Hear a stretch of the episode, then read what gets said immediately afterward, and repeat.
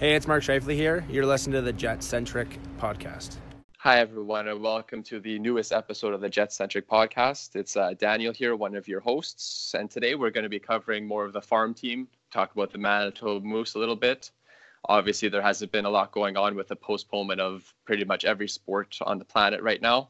So we figured it would be a good time to cover the Moose and see how they're doing as they uh, leading into the uh, postponement of the games due to the the global pandemic on their last games were March 8th and March 9th. So I'm joined here today by Jacob Staller. Oh, stop, Staller. Jacob Staller, pardon me on that one. Uh, he's a writer for Inside the AHL as well as other things, and I'll just introduce you to Jacob. So, uh, how's it going, Jacob?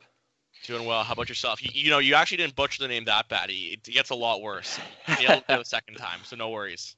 yeah, that's names are always like I just said about three minutes ago. Names are difficult all the time, and I went over it six times and I still screwed it up. So I, I usually tell people just say like Eric Stahl and then er.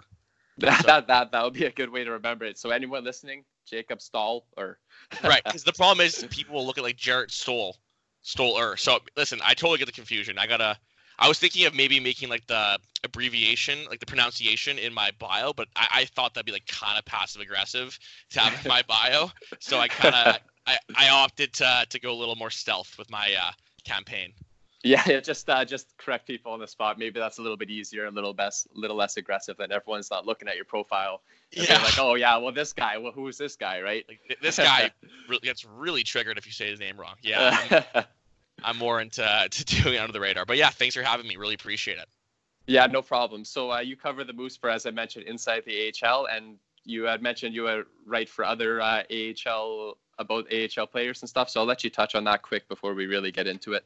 Yeah. Um. So as you know, I think most listeners would know, I do you know some contributions for InsideAHLHockey.com. Uh, we're in a lot of markets, mainly East Coast, but I'm one of the couple uh, West Coast teams that we've got uh, covered right now. And I also do some freelance work for the Professional Hockey Players Association.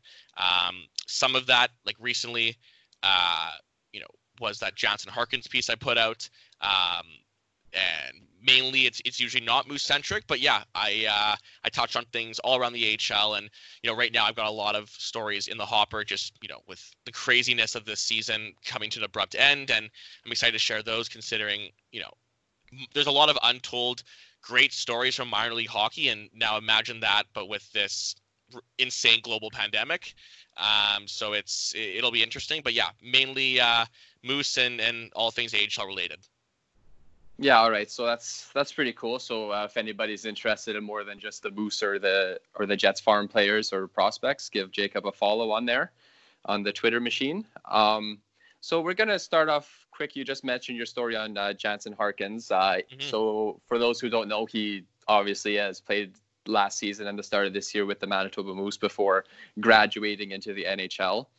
Um, so we're going to start off actually a little prediction for next year. So Jacob, who do you think uh, from the Moose that uh, that have played this season so far. There's 61 games. Who do you think will uh, get promoted or graduate into the NHL to probably never be sent back to the AHL again? That's kind of what my right. definition of graduating is. Yeah, yeah, yeah. Um, so I, and along with Pascal Vincent, uh, would agree with that. Um, the the Moose define the graduation as kind of like you're at a point where you're not yo-yoing from point A to B, um, and you're kind of up there, and, and, you're an NHL asset from that point.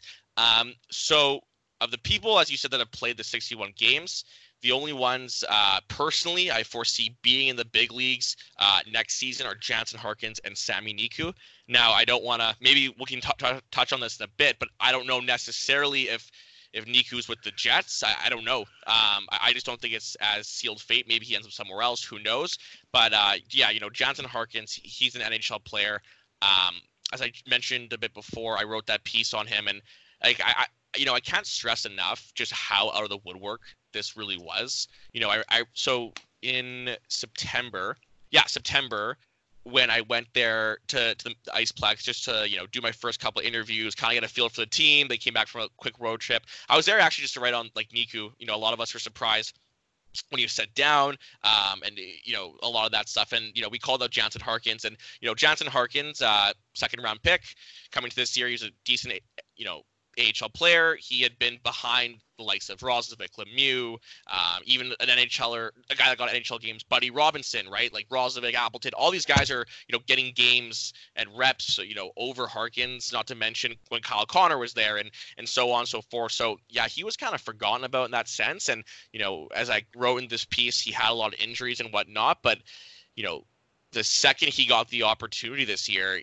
he just became dominant. Like the November stretch of hockey I saw from him was undoubtedly like, you know, there, there's a point you see with with AHL players where they're too good um, for that league, and you know maybe they're down because there's too many forwards or to you know work on their penalty killing ability or whatnot. But you watch the AHL and you can tell you know which guy uh, on the ice if you're watching the game who is NHL ready. Um, you know, like Seth Griffith, for example, he's an absolute great AHL player, you know, but you watch Jansen Harkins that in that sense, and you just see the poise and all those things and that come together to make him look like an NHL player. Um, but yeah, so you know his All Star campaign this year, it was only like 30 games, but like it was just a dominant November and December. And then look at it, you know, he's never going back. So so there's no doubt there. Um, and then what I said about Sami Niku, like um, I didn't want to. I don't want to say anything to stir anything up. I just think he'd be a little remiss to say that, given how he's done and how there's a lot of questions if he's for sure with the Jets. I wouldn't be surprised if he's part of a deal. Who knows and, and whatnot. But uh, yeah, he he's a dynamic force in the AHL. He's at the point of his development. He's got the NHL. He's extremely gifted with the puck, and and I, you know, I'd be shocked if he wasn't on an NHL roster next year. Um, but you know, those guys are only with the Moose uh, in that first bit of the year. So you look at the roster. You know, as you said, the last games were March 8th, March 9th. You look at that roster, and you know, there's a lot of interesting prospects there. Uh, we'll get into them more, I'm sure. You know, you got Mikhail Berdin, probably in my opinion the most fascinating prospect on this team, and then you got two first round picks in Kristian Vesalainen and Logan Stanley. But those guys, all for separate degrees and reasons, need more time. Uh, there's no one really that stands out. Um, the three most likely people to, to graduate, and you know, especially so this this would have been the case anyways. Uh, let's say even if there wasn't, you know, this unprecedented uh, halt of professional hockey, but you know, with the salary cap possibly being affected, there's especially for a team like the Jets, who you know they've got another extension in Laine coming up, they got big bills to pay. You got to get someone on on your you know fourth line guys like CJ Suess, Joona Luoto, or Andrei Chibisov, sub a million dollar contracts, league minimum, play six minutes a night kind of thing. Um, those are going to be, you know, guys I mentioned, Suess, Luoto, Chibisov. Those are the guys that are going to be contending, if anything. Um, you know, Andrei Chibisov got, I think it was two games. I, I, saw his debut. I don't know if he got another one. Um, he showed some decent offensive potential uh, in the first bit, but kind of tapered off once Harkins left. But I mean, the guy's 26 and he's like Vincent said it this way, and it's so true. Like he's a horse, this guy, and like you know, he's got a powerful shot, good puck skills. His one-on-one game is is really NHL ready. Um, does you know his battle level and all those things. The only thing with him is a couple things. His disciplines. One, he gets really heated, and two is like this could change, but you know it's not easy to have a guy. Todd Woodcroft can speak Russian. Um, and that's a big asset. But it's not that easy when a guy's totally, you know, unable, doesn't know the language and stuff. That's hard, I think, and you know that, that's hard to adjust to and such. That could be something that could deter him if he's on the fringe and, and whatnot. Because um, you never know. Let's say, you know, he's an RFA, so if he comes back next year and you know they send him to the Moose, he could bolt to the KHL. You never know right? Like there's always there is that risk there sometimes, but you know from a from a player standpoint and from a skill set, I, I, think he has so many tools um, that would really, really scream a possible NHL body. To what extent, I think is is is Max his fourth line kind of guy. Um, but yeah, as I said, he's he's a big body and someone that can bring a physical presence, but also you know he's not a he's not a you know, he's not an enforcer, right? He's not somebody that's slow or, without all due respect, like a Chris Thorburn, but he's got some uh, ability with the puck there as well. And then another guy is CJ Suess. Um, I've been pretty high on Suess. I really like what he brings. You know, throughout the year, he he's been one of the most consistent players for the Moose. He's a really, really defensively responsible game. Yeah, he doesn't lay at the scoreboard, it, and I will say towards you know the the second half of the year, he was really becoming a big part of the power play and the first line, um, to be expected when you're playing with good players. But he's just a, a smart, fundamentally sound player with a really good stick, and you know he knows his role right? And like he can play at a fourth line or sit in your press box, and you know it won't be a big issue as opposed to if you had say a skilled guy there. You know, like Nic Petan, I know people are kind of torn on how he did, but my point it was is what was hard for him was that because he wasn't lighting up offensively, then he was in the bottom six. He couldn't really contribute there, whether he was given a fair shot or not is up for debate. But a guy like CJ Suess, I could you know for sure see coming in and getting a role. Uh, Maurice has spoken great of him. He, he was, you know, people forget he was one of the last cuts uh, the Jets training camp this year, and he was really solid for them. Um, the one caveat with with Suess is I think he's 25, 26, I can't remember, but he, he's kind of near Chibisov's age. He got shoulder surgery in his first year pro, so not this season, but the last. And you know, while while he's got a great compete level and everything, that really didn't help. Um, I feel like he, you know, could have used those that year, especially considering how old he is coming out of uh, college and stuff. And you know, there's less and less time for development of, of those older guys.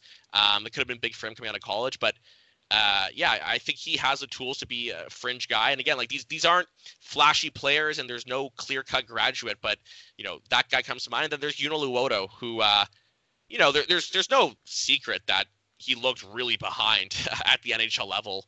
Um, like there's no way there's no way around it. He he did not look really up to par with what was going on. I maybe you would remember Daniel, but that fourth line they had at one point that was causing a strong line was it like Luoto, Shaw, Gustafsson or something. I can't remember. Yeah, I think that's what it was early on there in.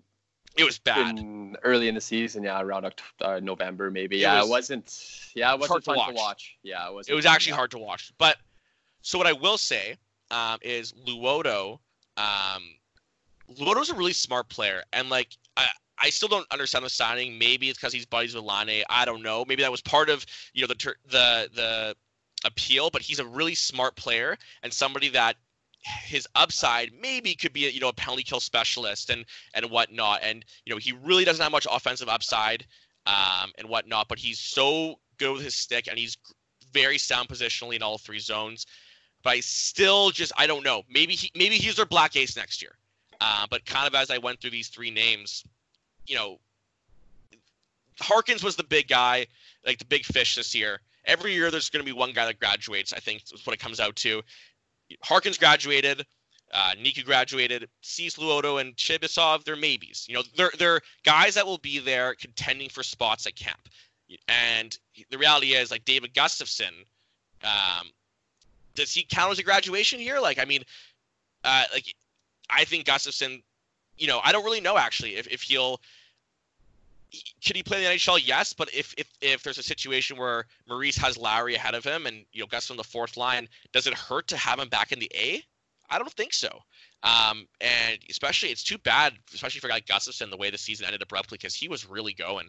Like he was really finding his game in all as- in all aspects. And you know, you could have a guy like Gustafsson, you know, play six minutes a night, be great on draws, you're best on the team, and play penalty penalty kill minutes next year, which would be great. But the thing is, you know, clearly from what we saw the World Juniors and with the Moose, a player that smart, he's got more to bring to his game. So if he's behind a bunch of bodies, I would not be surprised if he goes down the Moose at least to start. But uh, you know, if you're comparing Gustafsson to Suess Luoto and uh, Chibisov, like there's no there's no comparison, night and day in my opinion. Gustafsson's yeah. a way more finished product, uh, without a doubt. Yeah, so there's always, and as something that we've always touched on on this podcast over the, over time is, uh, it's a lot of plug and play kind of situations too. So exactly. when a guy a guy goes down on your first line, you need to kind of bring up a first line kind of player, right? And where whereas right. if you just need a depth guy on the fourth line, you know, to eat up a few minutes a night or whatever, you have those guys too available. And that is a system that the Jets the Jets seem to employ with their farm team and stuff, which is good to see um, that because every player, you know, each one has to know their role and be able to play in that role. So sometimes there's situations where you gotta assess, you know, like you had mentioned about uh, about Gustafsson. Is it For good sure. to have him in the NHL on the fourth line every night, or is it better to have him playing on the top line on the Moose and all all specials and everything? Getting sure. that that valuable experience, especially as such a young young player, right? I believe he's 19. Is that uh, 19 or 20? So that's yeah. Um, That's the one something... thing I will say though is as much as you are completely correct about like depending on the player that goes down, um, who you bring up, but here's the thing that people forget, and I'm not saying you, but I, th- I see this a lot on social media. People don't understand the gap from the AHL to the NHL. And when I say that, I mean, so, you know, Vesalainen, who we're going to get into, and I don't want to ruin that, but you look at Kristian Vesalainen and people, if offense isn't going well, let's say Mason Appleton, for example, he's got a bad game.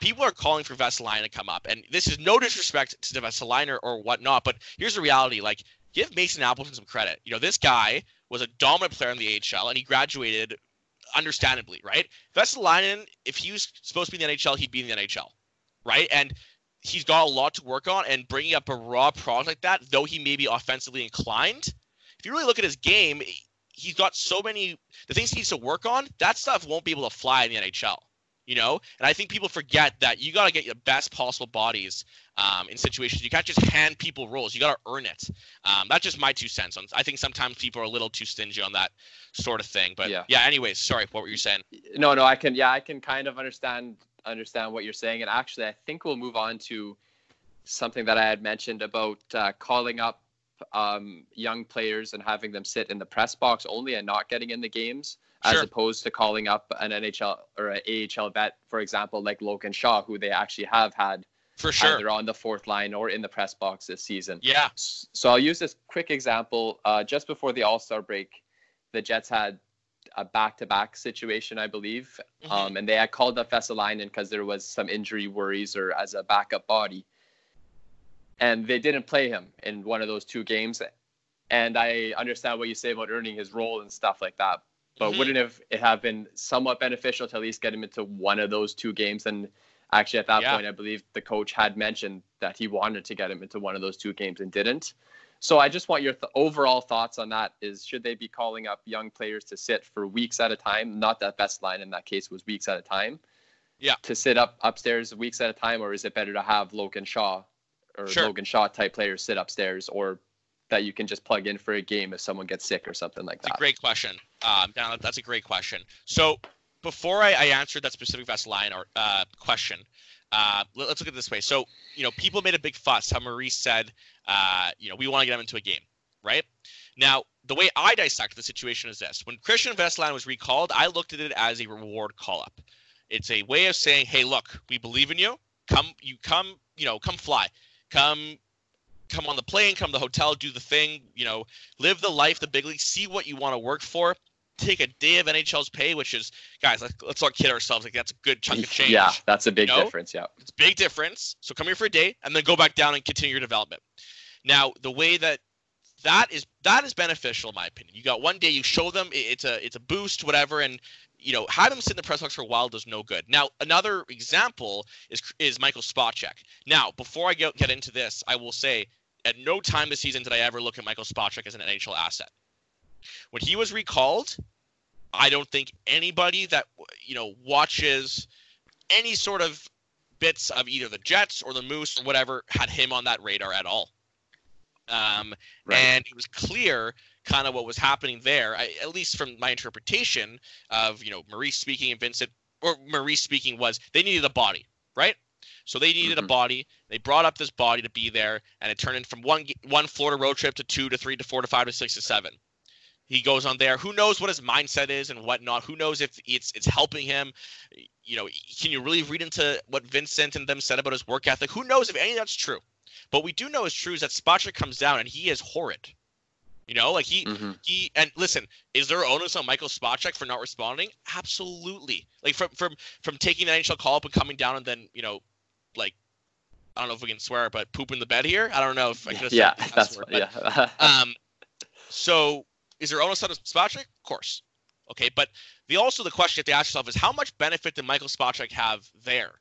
You know, practicing is a lot different. You take him out of game situations, he comes back down. That hurt him. Um, though there is, I want to reiterate this like the third time here, but of course Spacek owed more.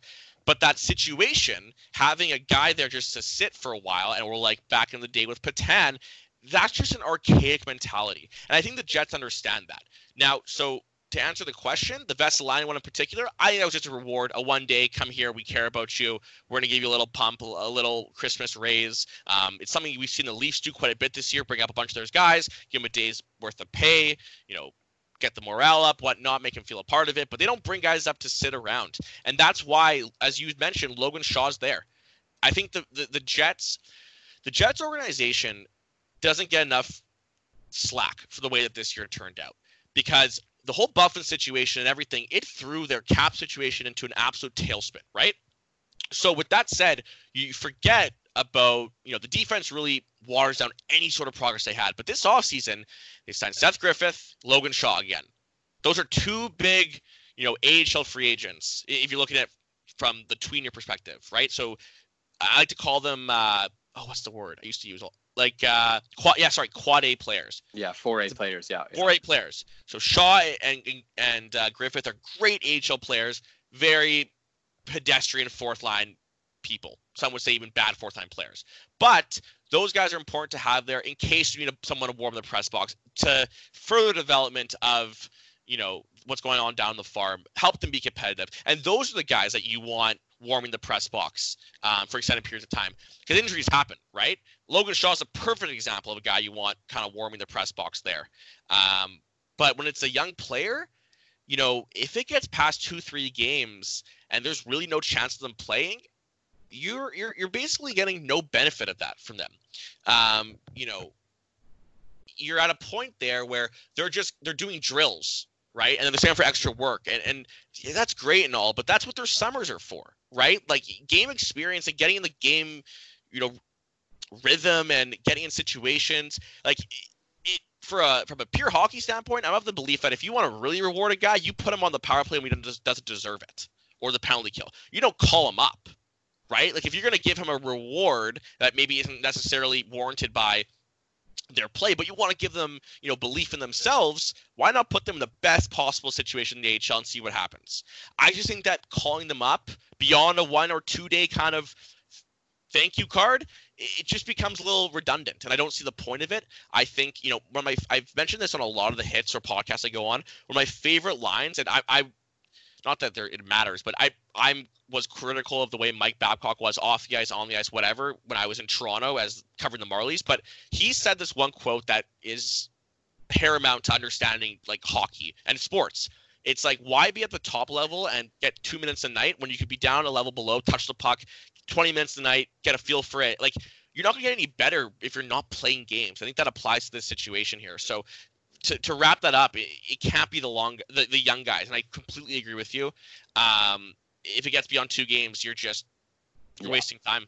You're wasting time. Yeah, I, I that's exactly what um, the sentiment would be for most uh, most people that see the game in a much bigger sense and stuff like that. Is you gotta these guys gotta play right. So you need you need your young guys playing. Mm-hmm. Um, you know, if you call them up for a week or a couple, like two two games, three games, usually over a week span, that's something that's a little pay bump and that that I do understand. But it's when they're sitting there for weeks on end that's kind of like, what are you doing here? You know, you bring the guy on a on a three game road trip, maybe something like that, right? Sure. That's, that's something. You know, that's a good reward whether he plays. You know, he might even get in one of those games too, right? So that's that's something that I yeah, I like, like to to think about. There's a benefit. Like if you're in a situation where you've got a guy that's like that's like on the cusp, but you know, there's maybe he, maybe his work ethic isn't all that great, or maybe uh, better like maybe there's a, there's elements of his game, his his agility, is this, is that. There's, there's something of his game that's a little bit off.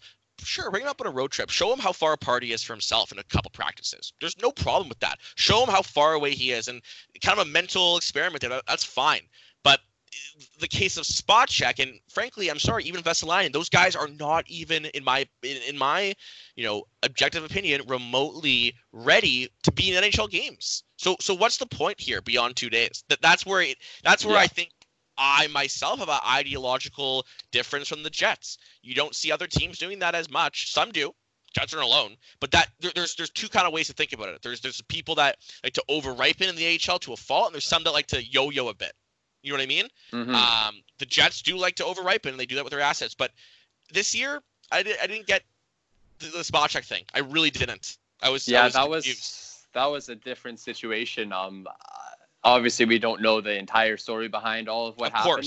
Um, but yeah, that was a that was a first for me and uh, oh, it was the years that I can remember. So that's uh, very very interesting. Um, but I think we'll move on. Actually, we're kind of touched on this actually in what we were just talking about, but um, obviously the Jets and Moose they share all the all the facilities, the Iceplex, the obviously Bell MTS uh, Bell MTS Center. Yeah. So I'm just asking, do you do they operate like in your opinion like independent from each other or can you definitely f- see a lot of like intermingling intertwining of the organizations like do the players and stuff interact um the staffs and stuff like do they interact a lot or It's one team. do they not do they not take the benefit of that uh, as much as they should maybe i'm not sure exactly Yeah, no, great question. They're one team. That's the way I see it. Um, they are in the the most literal way. They are one team. One one group of guys has the Jets emblem, and the other one has the Moose. But other than that, organization is completely intertwined. So Craig Heisinger is uh, the general manager of the Moose. But but Zinger, uh, you know, he's not exclusively, even close to exclusively doing Moose stuff, right? He's, I believe, he also has a title of um, player personnel or hockey operations VP of something. But the point is, like, he's going on scouting trips, right? He's around. But you know, I'll tell you, throughout the year, Kevin Cheveldayoff, very very consistent presence uh, when he when he can to go to those games. And they're they're always there in the room down after. Mark Chipman is always going down to the to the room after, not to the room, sorry, to down, you know, to speak with the the GMs and whatnot and the Moose personnel. It's all one operation. Um, and they love the way they're doing it is really what we're seeing the the league evolve into, right? Like you look Mhm. at California. So Anaheim's got San Diego. San Jose has San Jose's. Like sorry, Anaheim's affiliates in San Diego. San Jose's they're in uh, San Jose. Same building, same Mhm. kind of thing. yeah The Ontario Reign, I don't know. Like it's within an hour from Sable. yeah Center, it's it's close yeah It's, very yeah. close. I don't know California too well. So th- there's that. And then you've got the East Coast. You the only the only ridiculous affiliation is Utica and Vancouver. Like that is the only one that is yeah just that's so, extremely far right yeah That is so far for to be in your own division, let alone when you're yo-yoing guys. Like you know how like Nicholas Waugh from uh, Vegas was went up and down like 27 times. yeah Could you imagine if that was Vancouver? This guy would.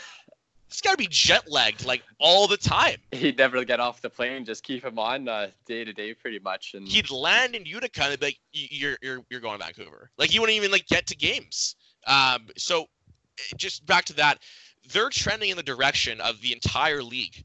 Um, and it's really so. Uh, another example, Columbus, Thursdays in Cleveland, like they're all kind of getting these base. But let's look at like Toronto, uh, San Jose, and Winnipeg. What it is is there's the same arena, same practice facility, and then the coaching staffs. Like Pascal Vincent was a coach for the Jets, assistant coach for years, right? So Mhm. he, he knows that staff. He knows the system. He knows who he wants to play. He talks to Paul Maurice ex- like consistently. He talks to Zinger. He talks to Chevy. They're all talking to each other, right? There, there's the same plan going into every single day, um, and you know, but via uh, you know a, a standpoint of formality, they're two teams, but it's the same operation here. Everything Pascal Vincent does is, uh, you know, as much and listen, he has control of, of what he wants to do with his lineup, of course, but the system, the way that you know people's usage, that's a collaborative effort. You've got Jimmy Roy, Mike Keane, the development guys. You've I'm, listen. I'm sure Kevin Cheveldayoff is, is involved in some degree. These are his assets. These are his prospects. That's the way you're seeing the game change. You're seeing a much more collaborative approach. Um, the there's only you know I I, I think I think the only team right now, and that this is about to change. Um, San Antonio, they got bought by Vegas, right? So Mhm. San Antonio, I believe, was independently operating from St. Louis. I think. Now Chicago, up until actually, I think so. Chicago Wolves are independently owned, right? So if you look back at, if you recall, or whoever listeners recall back in the day when the Moose were uh, the, the talk of the town with Vancouver, how it worked, and I've talked to people to confirm this, is there was X amount of spots, you know, allocated to the Canucks, or, or the Canucks could send anyone down. The rest, the Moose had control of, right? Right. So. It, you know that, that's where Zinger gets his, his uh, claim to fame of finding guys like Burrows and finding all these guys, you know, in the East Coast League and whatnot. Um, yeah, like they're they're uh, you know they're doing the new style of game. Um, and just just further to that about it being so collaborative, um, what I find really interesting is you look at the way like like Pascal Vincent when, when I talk to him post game, he knows and he's a smart guy. Um, but he knows the question why we're there to ask questions. We're, we're there to ask questions because of uh, you know the, the prospects, the next up and coming guys. He gets that. He gives. He's like you know, an AHL coach is like an advocate for these guys. Not many people are talking on the record about these prospects' games. He gets that and whatnot. But also, from his standpoint, it's the same sort of mission, right? He's there to develop the prospects. When Jansen Harkins got called up, and and he Pascal will be the first one to admit that the reason Jansen Harkins is where he is is because of him. Uh, no, no, Jansen Harkins at it. yeah, yeah, and, and, and, but that's true. Jansen Harkins worked his butt off to get there. Um, Vin, Vincent always says, "Listen, he worked. It's all on him." But the day that Jansen Harkins was recalled, he said, "That's a proud moment in my coaching career." Right. And he says the same thing for Roslovic, same thing for Connor. But Jansen Harkins, as much as he put in the work, look at look at Pascal Vincent's resume here. Now he had a guy go from the ranks, move on up, and they nurtured him, and he as much as Harkins bought in, they worked with him. That whole staff. That's what they're trying to do because they are part of the Jets organization.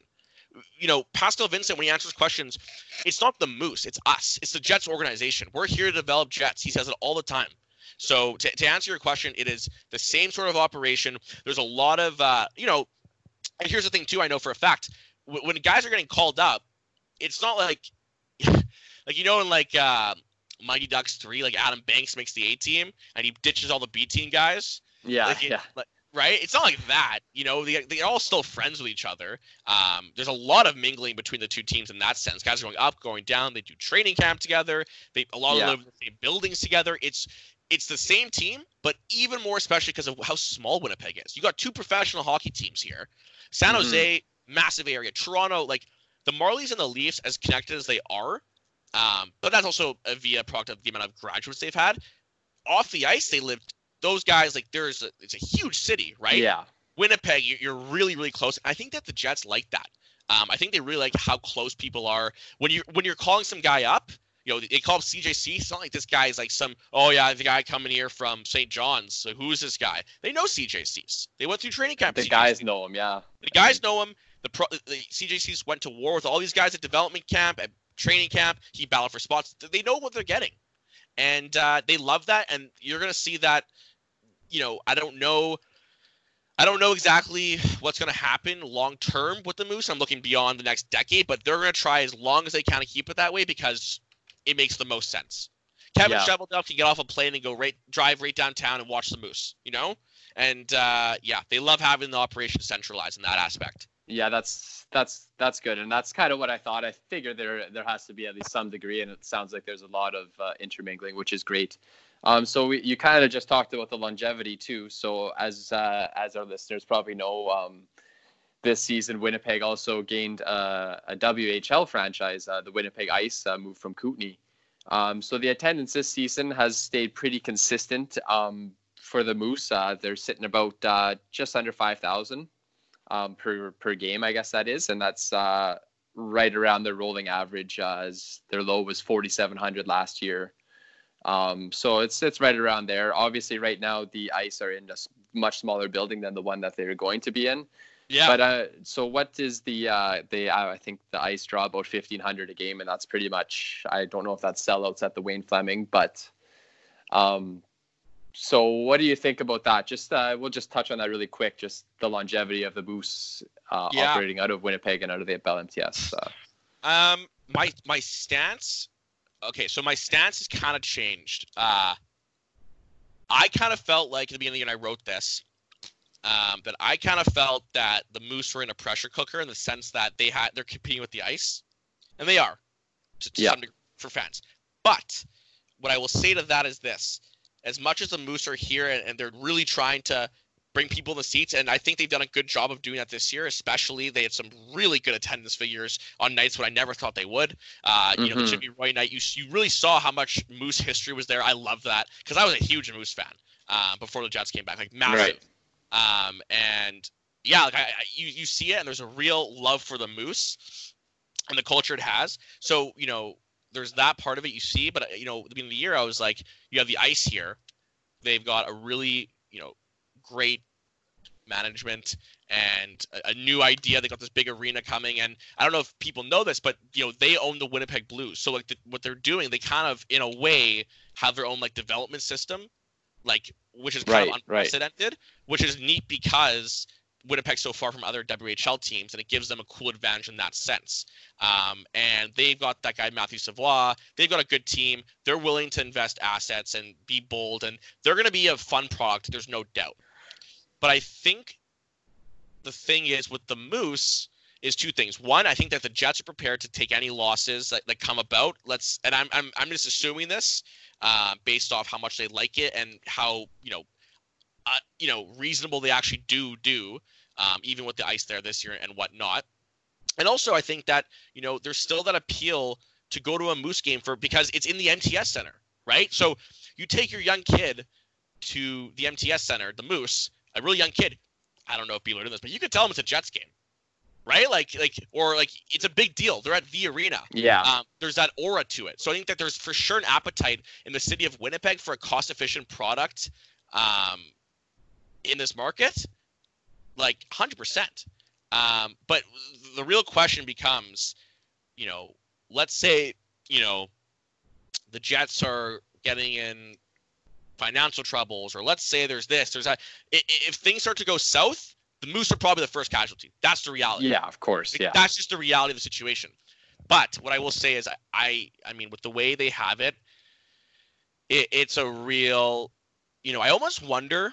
I've always wondered this. I almost wonder, and this is just something I don't know if I've ever said out, out loud. Um, but if they were to move, like it was originally proposed Thunder Bay, but maybe like Fargo or something, you know, or maybe like it. The only way that it would be moving, unless they were forced, would be if it was, you know, a situation where they could profit from it and it was really close by, right? But other than that, True North's gonna do whatever they can to keep them here because it's great. And also, I think that people, you know, don't understand the Moose do a lot of great stuff for the community. Not that the Ice don't. Like, listen, the Ice do a really good job, but the thing is, the Ice are uh, the Ice are in school. These guys. Yeah, right? right, right. And like, so they're traveling or they're in school, and I, you know, listen, give credit where it's due. These WHL kids do do a lot of community service. Um, they do a lot of great stuff. Like, don't Yeah. get me wrong. But the Moose, what's so cool about them is because the Jets are, and the Jets do stuff too, but they're NHL players. They're busy. Their schedule's a lot more condensed. The Moose play on the weekends Mhm. usually, or twice a week. So during the week, you know, you'll see them after the rink. They're going to go do autograph alley, all these things. And True North is a is a company, love or hate, that is based off, you know, their values of loyalty and, you know, the loyalty they have to the fans, the community, with the Moose, and their relationship is something they very much cherish and enjoy. So there's that component of the Moose. Take away the factor seeing the future Jets. Take away all the the hockey perspective. What it is is it's an opportunity for them to have you know a cost efficient product on the big stage. You know the MTS Center, and there's a value to that. Let alone the you know invaluable benefits that come from having your HL team right across the hall from the NHL one. Yeah, and I think that's that's something that'll keep the Moose here for a long. I won't say forever, but for a long time, and For sure. is, is the proximity to the Jets, to the big the big club organization, and the fact that you know maybe they don't need to make that. Obviously, they don't need to make a lot of money off the Moose when they got the Jets in town making boatloads of cash, right? So that's that's For part sure. of it too from the business aspect.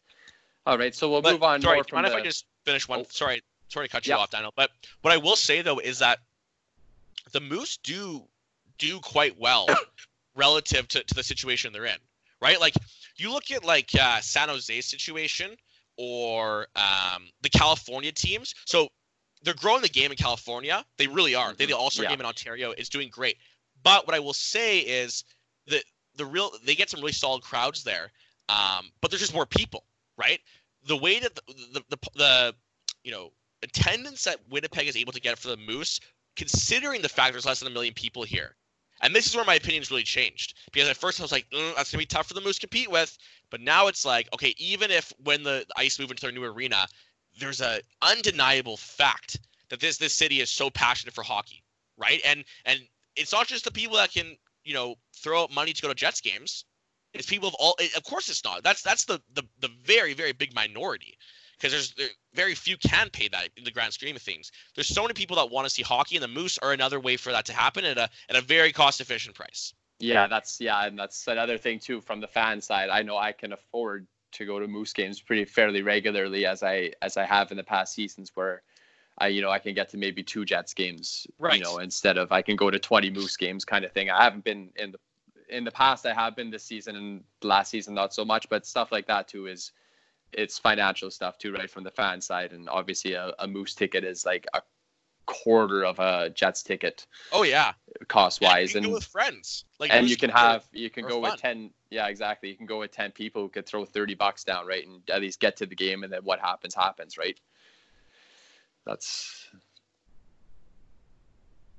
that's part of it too there. So uh, oh sorry, I think I just I almost lost you for a second there. Oops. Oh, okay, all good. Um, all right, so uh, we'll move on from the uh, bit more the business side of hockey now. Um, so we had talked about. I want to f- talk about a little bit about uh, how the Moose are doing this season specifically. Obviously, uh, they're last in the Central Division. Uh, lots of Mhm. injuries at the AHL level and at the NHL level has probably really messed up this season. Um, they're sitting right now 27, 31 and one, I believe. So under 500 as well, which obviously is not ideal. Mhm. Um, so this season so far, do you agree kind of what I said about it's a lot of injuries have kind of hampered them a lot more than obviously any team would like, but I think that's that's one of the biggest reasons why they haven't been as Mhm. competitive as we would like to see. For sure, undoubtedly. Um, it's extremely hard to predict how an AHL team will do because it, it depends on a couple factors, right? So playoff wise, um, it depends if your affiliate, if your AHL club's making it, right? So let's say let's say the Moose were in the hunt right now, Jets were really out of it. You know, they return Harkins down. That's a massive boost, right? And uh, you know, vice versa. There, there there are very rare cases like last year where you'll see um, Charlotte, the AHL team, uh, go the distance while Carolina's still contending. You know, like that's that's Yeah. rare to see.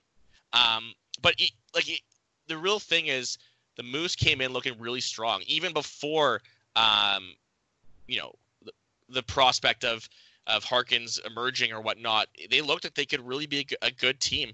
Um, and there were certain spots like spurts, especially November, when Heinola came down, played like two games. Gosh, he was unbelievable. And like Yeah. selfishly, I was hoping as someone that watched him all the time, like, oh, he'd be fun to watch. Like he's so poised. Like him and Niku were were doing circles on people. Yeah, Um, oh, and for sure, I remember that. Yeah, Yeah, and there, and there were spurts there where, where Berdin was standing on his head in November. And and, and he was doing that behind a, a really, really poor defense. And the reason that defense is so poor is because look at the trickle down effect. The Byfuglien situation not only is losing Dustin Byfuglien huge for the organization, but it handicapped them. They can't make any moves. They can't do all those things. It's a trickle down. Look at the Bryan Little situation. Bryan Little being injured takes you know that opened a spot. So Jansen Harkins could have been this good, but he very well could have came back down to the Moose, even being this good, and then that would have for sure made the Moose a much more competitive team. Uh, you know, it's it's the injuries, it's a combination of that, and then the tough thing too is as much as it's about the injuries and such, you know, there's no secret. The defense is hanging by a thread organizationally, and the injuries, right? So it there was injuries, but was also you know, it was a tough situation to start with. And this is the same decor from last year that was, you know, letting up some of the most shots against per night. Um, Mhm. There wasn't too Right. many upgrades done there. Niku was there and he was great, and they were a better team when he was in the lineup, but he was barely there. He was the Jets, up, down, wasn't consistent there. You know, Logan Stanley didn't take the jump that people would have wanted um, from a you know decent rookie season, all things considered. Um, so you know, it, it was tough, but in November there was a spurt there because they, they they were one and five to start, and then they won like six or seven, five, six, Right. seven straight games. And that lineup right there, you got Harkins at his best, Chibisov's feeding off of Harkins, you got Griffith, you've got you know Berdin playing lights out, and then you've got decent role playing guys like Suess. You've got you know all these guys kind of you know worked in, in different spots that are more appropriate for them, and uh, it looked really promising. Um, but you know, one injury happens, one call up, and, and it you can't recover, right? And then that's why the Moose find themselves so far behind. Um, there'd be games where they would be in the thick of it, but you know they'd be down a goal to come back. They just didn't have that star power, and I think that that's a really underrated thing about this league. You need guys that are like Jack Roslovic in his prime in this league. You need guys like Kyle Connor in his prime, guys that are you know tremendous young talents and hockey players that are just lights out in the league and like finding their way through consistency and rhythm and in the process elevating your team with just their pure skill. That's huge, you know, in this Yeah. league. And you know, the Moose didn't have that consistently throughout the year, and that's that and be a way of injuries. That's why, you know, they find themselves 61 games in, dead last in their division. yeah, and it's uh, and the the uh, it's it's tough, you know, and especially last season, uh, they had that crazy run from uh, the end of or the start of uh, the year 2019 Oh, yeah. in January to the end of the season. They ended up, I think, two points out of the playoff, but they were in like they went from dead last. They kind of did like a almost like St. Louis did to the NHL, like dead last yeah. all the way into the playoffs, and they and that was due to the emergence. Yeah, it was a one point they were out. I wasn't sure I what the so. final. Yeah, one I know two. it was in it was into the final weekend. They had a triple header. They played three games in a row, and I was like, oh, they could win all three of those and slide in there. But uh, obviously that didn't happen. But it was definitely fun to watch, especially uh, the emergence of uh, Mikhail Berdin. Oh yeah. Um, last season he came out of, out of the ECHL. Um, he actually had a couple stints up and down between the AHL and ECHL. Yeah. Before he came up, it was right around Christmas time. They finally said, "You're here." Uh. Him and him and Comrie last season put up some crazy good numbers. Uh, Berdin had a 927 save and Comrie had a 917. Like that's that's pretty good for also, AHL. Those are good numbers in general, but they're actually even better when you can account for the amount of shots they were taking per game. Yeah, right? and so, that's yeah with the defense and the shots that they were getting. Uh, oh, Comrie yeah. allowed the most shots in the AHL or close to it. Um, last season I got the update at the end of last March, but so they were facing shot, shot, shot, right, and like their goals were both uh, Comrie was 269, Berdin was a 234. Um, mm-hmm. So that was that was important, I think, because and then you look at this season where uh, obviously Eric Comrie went on a little trek around the country, uh, ended up in Arizona, Detroit, Tucson, Grand Rapids, kind of up and down, um, and then eventually he found found himself back up on the Manitoba Moose or within the Jets organization. Um, so that created a lot of a strain, strain, I think, on Berdin at the start of the season, where he was playing every night, and if he didn't play well, they were in trouble. But some nights he didn't play well because he was so because he was so tired, right? So in that sense, he had to uh, excuse me, he had to kind of carry the team a little bit. Uh, Michael Berdin did, and I think that kind of wore down on him too, especially facing so many shots and yeah. with his very active style that he plays. Yeah, so I think, I think kind of let it get away from him too. You know, like I think he knew he like they weren't going to start Griffen Outhouse or Adam Carlson, so he could do whatever the heck he wanted. Uh, whether yeah, he said that yeah. or not, there was definitely some subconscious tendencies. The guy tried to boot a puck. Like who does that? Yeah, that was that was something Reckless. else there for sure. Yeah, stupid.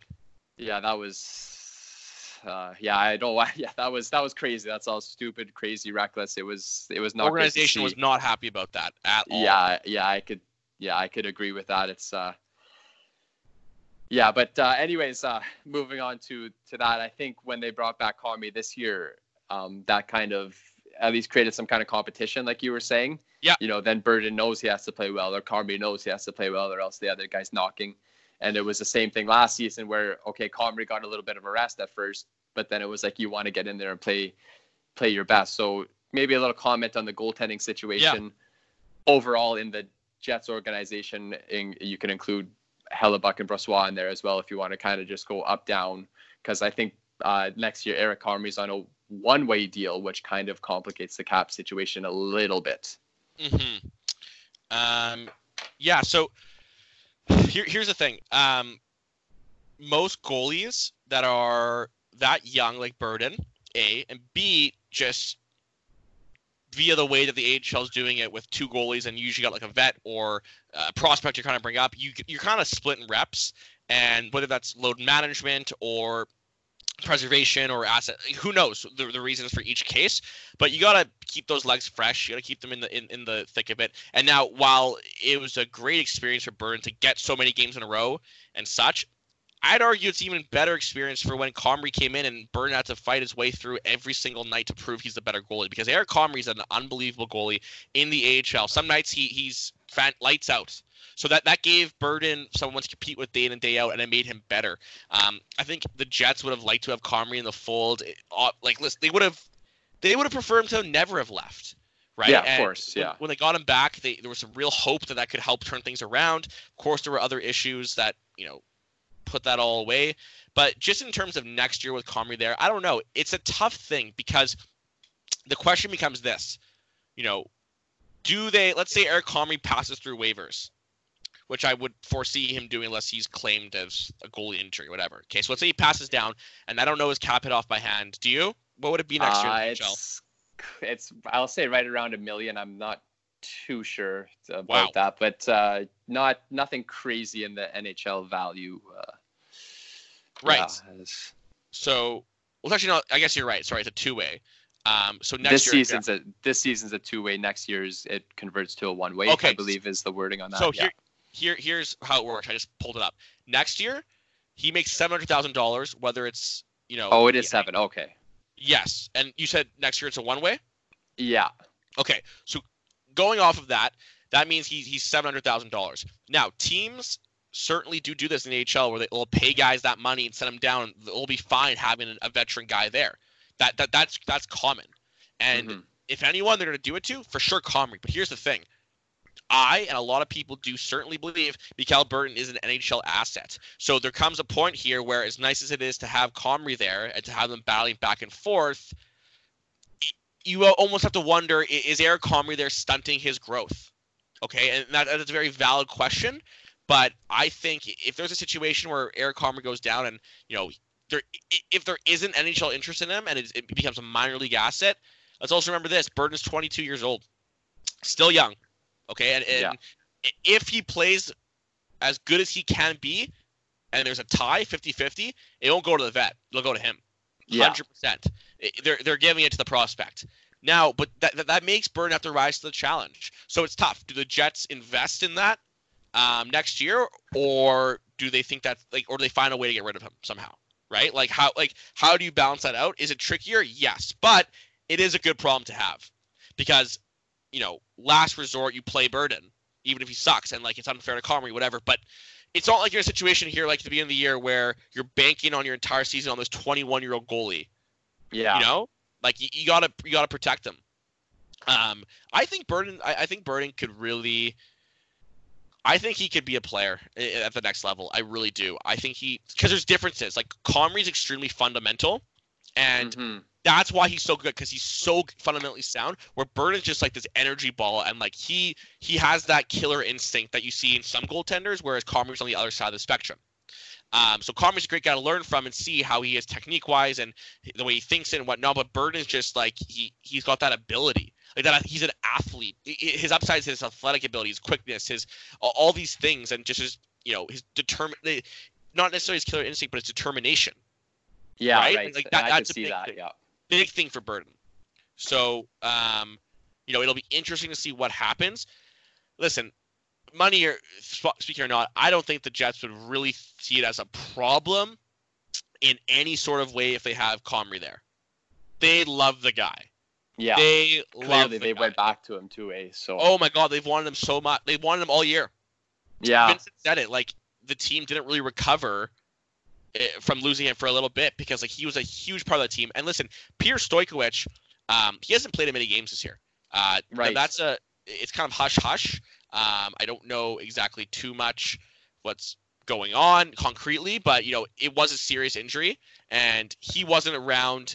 You know, of course, he was around the games and stuff like that. But you know, when you don't have like a leader there, it's tough. Comrie being there is huge for them. Like JC Lipon's a big leader for them, but he's not gonna stand up in the room and say something, right? You need a guy like Combs or Stoic who wasn't there to, to kind of be in there and you know rally the troops and whatnot, right? Some lead by example and some lead by their the example, but also with the words they say. Um, so Comrie's huge in that way, um, especially for for a group like this. Um, so to wrap it up, as I said before, I don't think they'd, they'd really care if they had to be there. But again, I mean, I think Burns, like, he, I think he can rise to the challenge and find his way into a job there. And also, for what it's worth, I may have not alluded to this, but if we're taking bets, I think if Comrie's on waivers next time around and you know, if history shows us there's another injury to someone or whatnot, he'll get another chance, maybe. Uh, wouldn't be surprised. Yeah, I could see that too. I'll I agree with that. You know, is you know sometimes all you need is a backup goalie, right? And some teams just need that even for a short time, which is why he was claimed at the start of the season as well, right? So that that happens sometimes, and he did get a couple games in the NHL this season as well. It just just couldn't couldn't grasp that opportunity, right? And that's it's kind of unfortunate. Obviously, you want to see players succeed in the NHL too, right? That's also part of also part of the game. Um, so to wrap it up here, we got about oh, I'd say about five or ten minutes here before we hit the hour mark. Um, I want to talk about two players that really interest me specifically, or maybe even three.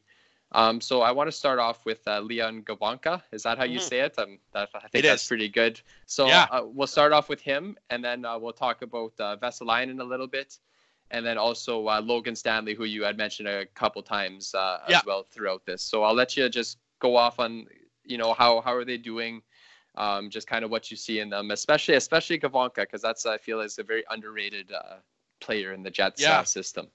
Um, save for for Jansen Harkins, best story of the year. Besides him, Leon Gawanka. Uh, you know, Berdin. Listen, Berdin's maniac stretch in like the fall was was cool and like really awesome to see. But for me, like the Gawanka thing, like you're looking at a guy that came in. There's a bunch of move. There, he was in a rotation with Kovacevic and Green, and you know he's his fifth round pick that came in. Initially, see him doesn't pop off the charts or anything. Good puck mover, good skater, whatnot. Opportunity came to him and he took it and he ran with it. Um, he's a gr- he he possesses all the tools you value uh, in defenseman these days uh, with the position kind of shifting. Uh, you know he's when he he told me the story once he, when he sees open ice he's gonna skate it. Simple, it's what he does. He's their power play one quarterback. He's tied for leading points. He he's you know an interesting stat. He's got the fourth most points of any under 21 defenseman. So you know he, he's a clear ability to contribute and stuff, but I want to stress he's still very raw. But what he got to go through this year, getting all this opportunity on a team, penalty kill, power play against top competition in situations where he's not always comfortable, that's great. That's a huge stepping stone, probably more than he could have ever expected uh, going into this year. Um, I'm not too sure on him NHL wise, but listen, he's, he's got the tools, and he's he's he's shown that with he can develop rapidly. The next step for him, and this is where a th- big thing, a lot of prospects come into the, to the A, have a really strong rookie season, and then the sophomore slump is real in pro hockey. like there, there, it's a real thing across every side of the spectrum. So for Gawanka, he's got to get bigger. He's got to be, you know, better defensively. He's got to be a lot more smarter in in certain away from the puck, because when he's at training camp next year, it's gonna be a lot, you know, more dense or a, a lot, you know, a lot more bodies that he's competing with for ice time. So that's the real thing for him. I think it's a little too early to wonder if he's, you know, got NHL potential. Um, listen, he's got NHL potential, but next year is an option. I don't know. I gotta see it him against the guys they're gonna have there, um, and whatnot, right? But again, you know, he can do some great things with the puck. Great passer, and he, he's a zone entry. Uh, machine. so uh, I like him. Yeah, I like I like that too. Especially you want them to be able. You want puck movers, right? You don't want just defensive defensemen. I'm using air quotes right Yeah, now, like, but you don't. You want you you want a can have guy that can move the puck. Yeah. if you could have Gawanka on your third pair, like I, I almost think like I like Tucker Poolman as a player, but I almost feel like people don't understand the value in like like you could have Leon Gawanka on your third pair with like uh meat and potatoes kind of player, like more physical guy or like yeah.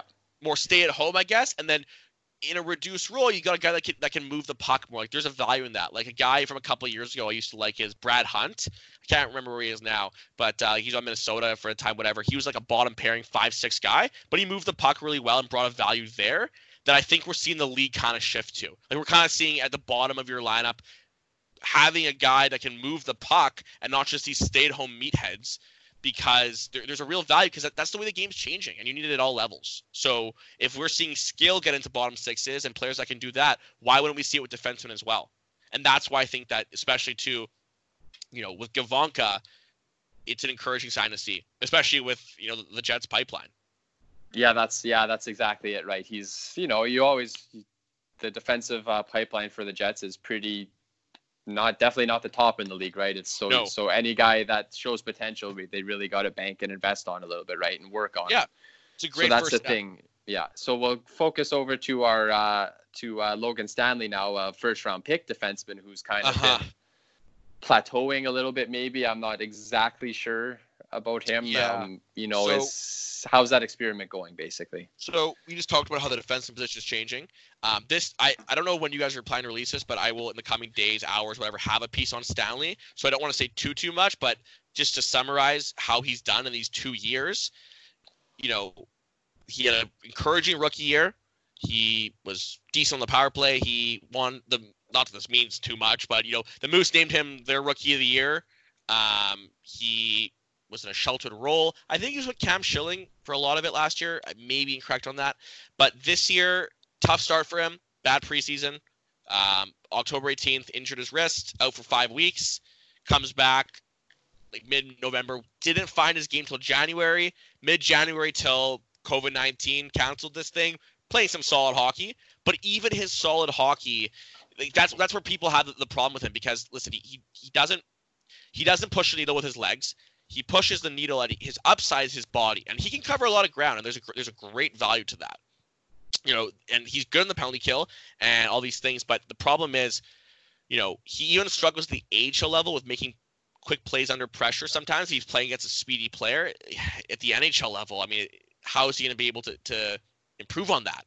Everyone's know? fast in the NHL, right? Right, and like as good as he and he does have good stick handling abilities, and he can go tape to tape, and he can do all these things. But the thing with him is there's there's really this facade that has been created about Logan Stanley. I think people are seeing it now, but when he was drafted, people, and he wasn't junior, he was a big six foot seven guy playing against junior hockey players. He was hard to play against. But the thing is, the position is evolving. There's so much more emphasis on footwork that you know at the pro level, Logan Stanley isn't that hard to play against that hard. To, he now January on was he? He was he he did, and I want to stress this. He had some good stretches of hockey, undoubtedly. But the thing is, when he's playing, when he's mismatched and he's playing against faster players, he's an easy guy to get around. And he, he's not that physical. He still has work to do there. He's got to bulk up his frame while also, you know, working on his agility and mobility. So there's a huge upward climb for Logan Stanley. How is the experiment happening right now? I don't know. I don't know what the Jets projected. They've always said that he's going to take time, whatnot. But if you look at it right now, his upside undoubtedly is just as a bottom pairing guy, penalty killer. You know, can, can he get faster? Sure. People do all the time. Zdeno Chara couldn't skate in his first nine years.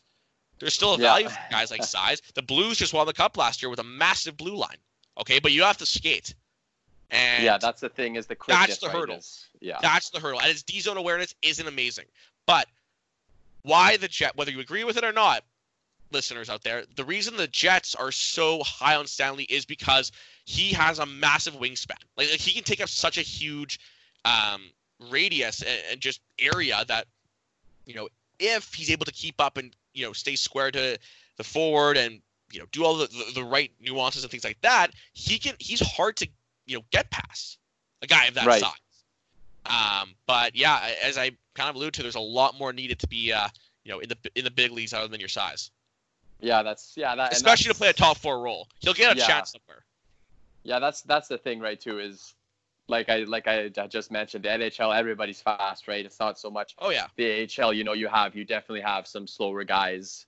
Um, majority, not majority, but at least there's there's a lot of slower players in the AHL. Is so if he's struggling now to make tight tight plays um, in the AHL level and the NHL level, he'll never be able to make a play. Basically, is kind of what as of as it stands right now, or as it stands in his last game action, is it's going to be a very upward climb for him, and that's something obviously you want to see it. Like I mentioned, every prospect you want to see him turn out, but sometimes it just doesn't doesn't happen, right? And that's 100%. that's just the way it is. And I mean, it's not over yet. He still has some development time left, I do believe. So so anyway, so we'll move on to uh, last uh, our last little player we'll talk about here. Uh, we mentioned him a, a couple times, uh, Kristian Vesalainen.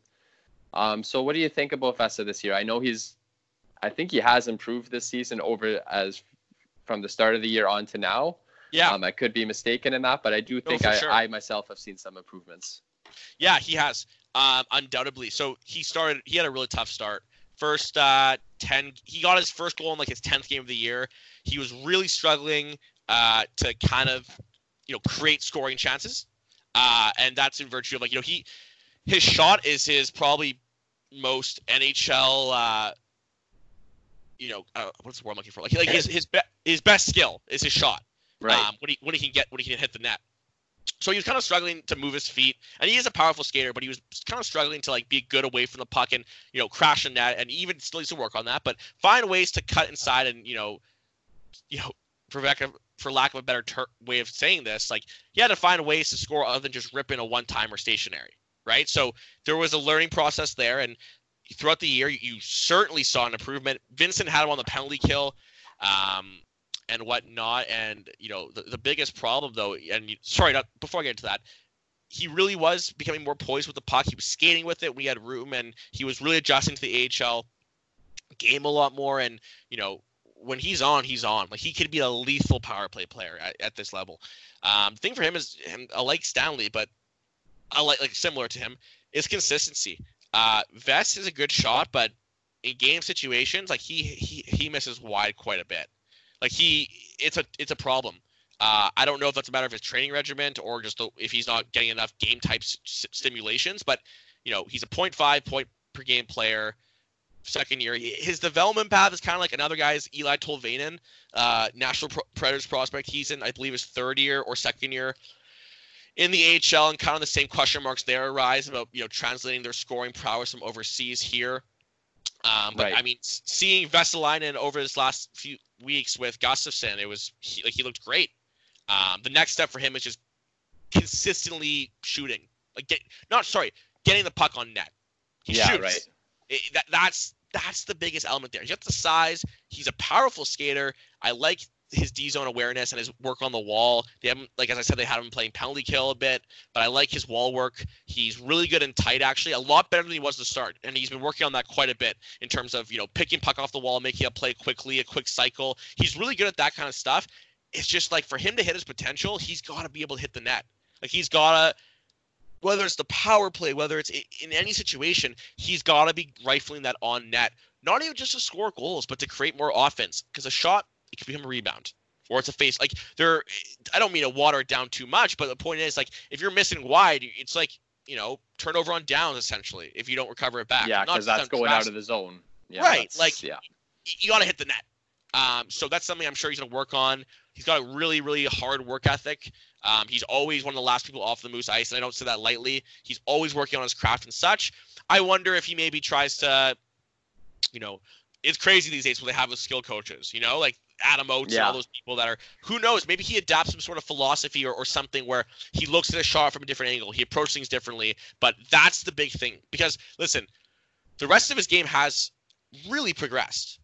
Let's Mhm. say that uh, we look at his progression, whether it's getting open, creating chances, you know, except for you know, hitting the net. But my point is like getting the right areas and stuff. And let's say he was hitting the net more consistently, then we'd be talking like, okay, when's Vest coming up? But until then, you know, it's not a discussion, frankly, in my opinion. yeah, yeah, and I So- agree with that. At uh, about a 0.5 a game, uh, points points per game or whatever. That's nothing spectacular to look at, right? Mhm. So But I- you know, you're kind of we just kind of know he's there, that kind of thing, right? So Exactly, and you know, uh, I don't know if I, I does his ELC slide uh, because he went overseas last year.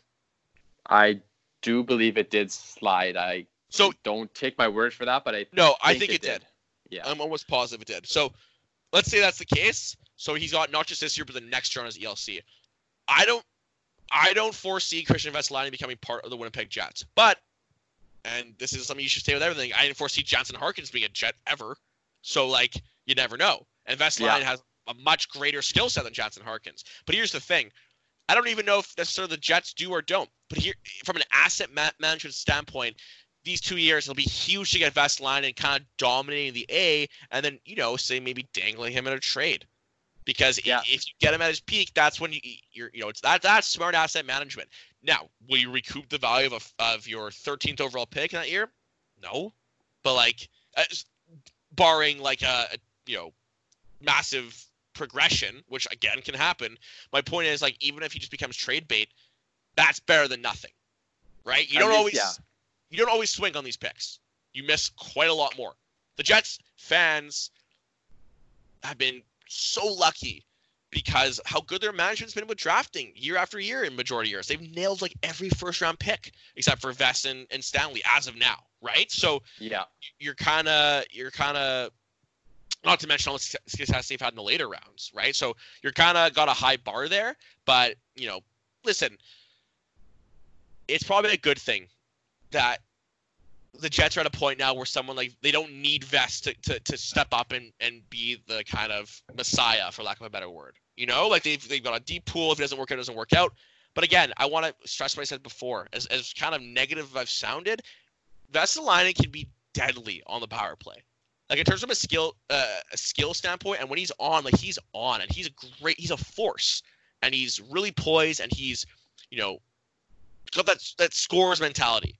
Accuracy, as I said, is a weakness, but he's got that shooter's mentality that's so key, um, especially for someone with with a shot as powerful as his. Accuracy is just the next step. Yeah, yeah, and I'll yeah, and you know, you don't hit every draft pick, and I just mentioned that not all the prospects work out, right? So it's just something that's part of the game too. And if you can recoup of some of his value or dangle, dangle him for a trade or whatever you got to do, you know, it's all about deciding on when the right time is to either move on or to go all in on this on these players specifically and stuff like that. I don't think now is the right time to move on from Vesalainen. Uh, listen, anyone can get traded. Wayne Gretzky got traded. Yeah, yeah. If there's a deal for where where a team wants Vest, yeah, the Jets would do it. But my point is, if you're looking like, okay, like I don't think the Jets are like wanting to get rid of Vesalainen, right? no, like, no, that's not what right. I was saying. Yeah. No, no, no, no. no. I know. Yeah. I'm just saying, like, you know, like I, I just think that like they're they're you know they've got two 24 month kind of window here, you know, like to see what they have. Maybe let's say Vest even turns it on next year whenever that's going to start. We don't even know. But yeah. and at the deadline, he's really looking promising, and then maybe they dangle him. Who knows? All that matters is for them is I think even the Jets would be ha- are kind of happy um, with the way that the rest of his game has evolved because I think they know or at least hope, believe that his shooting can get better at this level. But the other things that are real deal breakers, positionally, uh, moving your feet to get open, being good away from the puck, he's really improved on, and that's probably encouraging for them, to be honest, in the long run. Yeah, yeah, that's yeah, that's true too. So I think on that note, we're going to wrap it up. I think we just passed the hour mark, so that's a lot, a lot of content for all you listeners out there. So uh, thank you, Jacob, for taking uh, taking your time uh, to talk to talk with me, to talk with us about the more of the you know some business side we covered and other stuff about the Jets prospects and kind of maybe what we could see for the future for uh, for the Winnipeg Jets and Manitoba Moose uh, teams. Absolutely. Thank you so much for having me on. Appreciate it, man. Yeah, no problem. So uh, yeah, we'll maybe even have you on again or multiple other times as well. So uh, thanks a lot. Anytime. Yeah. Bye.